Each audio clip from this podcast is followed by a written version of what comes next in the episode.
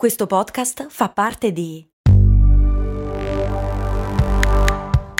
Voice Podcast Creators Company. Vi ricordate quando con Il mondo suona così vi ho portati a Cuba, Zanzibar e Giamaica? No? E infatti non l'avevo ancora fatto. Per fortuna è uscita la nuova stagione di Il mondo suona così, il podcast di viaggi dove vi porto in giro per il pianeta tirandovi per le orecchie. Nel senso che sei arrabbiato? Ma no, nel senso dei suoni, capito? Orecchie, udito. Ah, ho capito. Sei simpatico. Il mondo suona così, una produzione voice in collaborazione con Eden Viaggi. Ben due patron, Alessandro e Massimo, si chiedono come mai si dica essere al verde e avere il conto in rosso.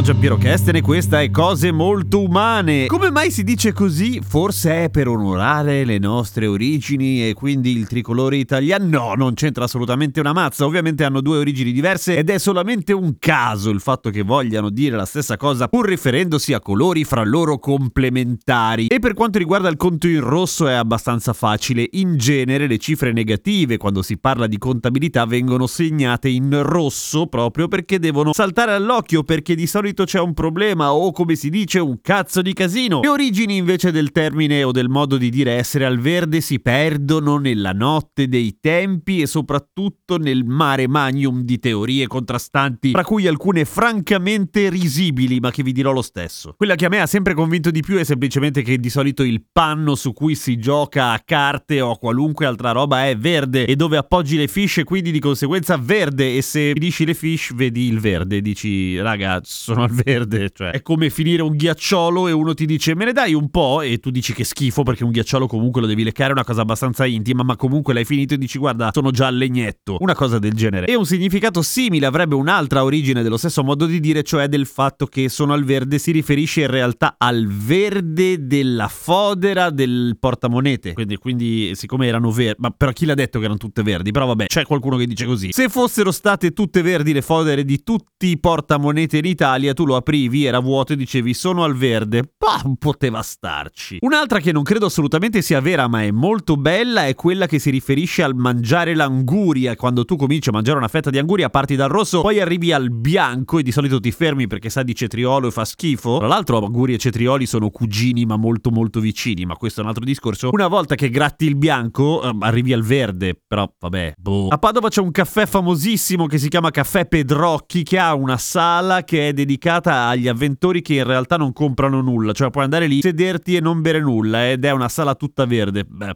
però è dura. La teoria più diffusa è quella che si riferisce al colore delle candele che segnavano il tempo durante le aste, cioè dei ceri il cui fondo, il culo della candela era verde, tutto il resto bianco, e segnavano il tempo, cioè quando si arrivava al verde della candela voleva dire che basta, non si faceva più l'asta, si andava tutti a casa, chi aveva comprato aveva comprato. Ok, però essere al verde e non avere soldi col fatto che finisca l'asta, sì, c'entra, ma non è poi così diretto, è semplicemente molto figa. Poi, le cambiali, cioè un modo originale originale di fare un sacco di debiti. Erano verdi, potrebbe essere questo anche. Un'altra ancora, chi aveva fallito da un punto di vista finanziario, cioè aveva chiuso bottega, letteralmente doveva mettere un cappellino verde, così che tutti vedevano che avevi fallito, che madonna che stronzi, potrebbe essere...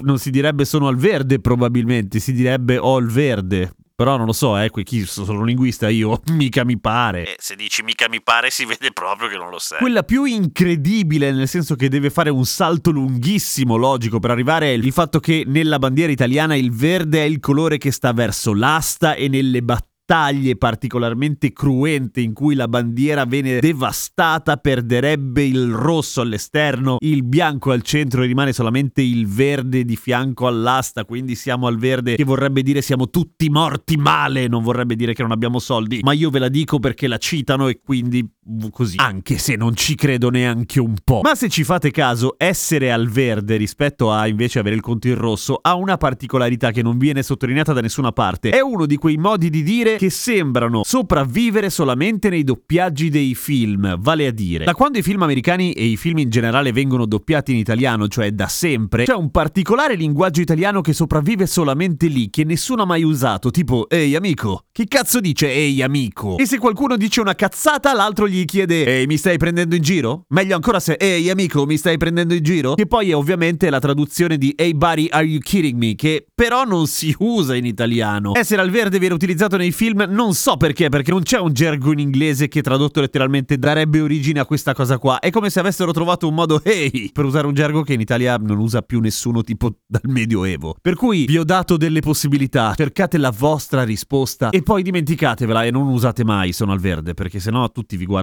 tipo ma sei scemo? Ti direbbero ma come parli? Amico, vuoi scherzare? Cos'è? Ti ha dato di volta il cervello? Ehi, io me la squaglio. Anzi, ti dirò di più, me la do a gambe e tu non far più vedere il tuo brutto muso e non starmi alle calcagna. Eh? Cazzo hai detto? A domani con cose molto umane.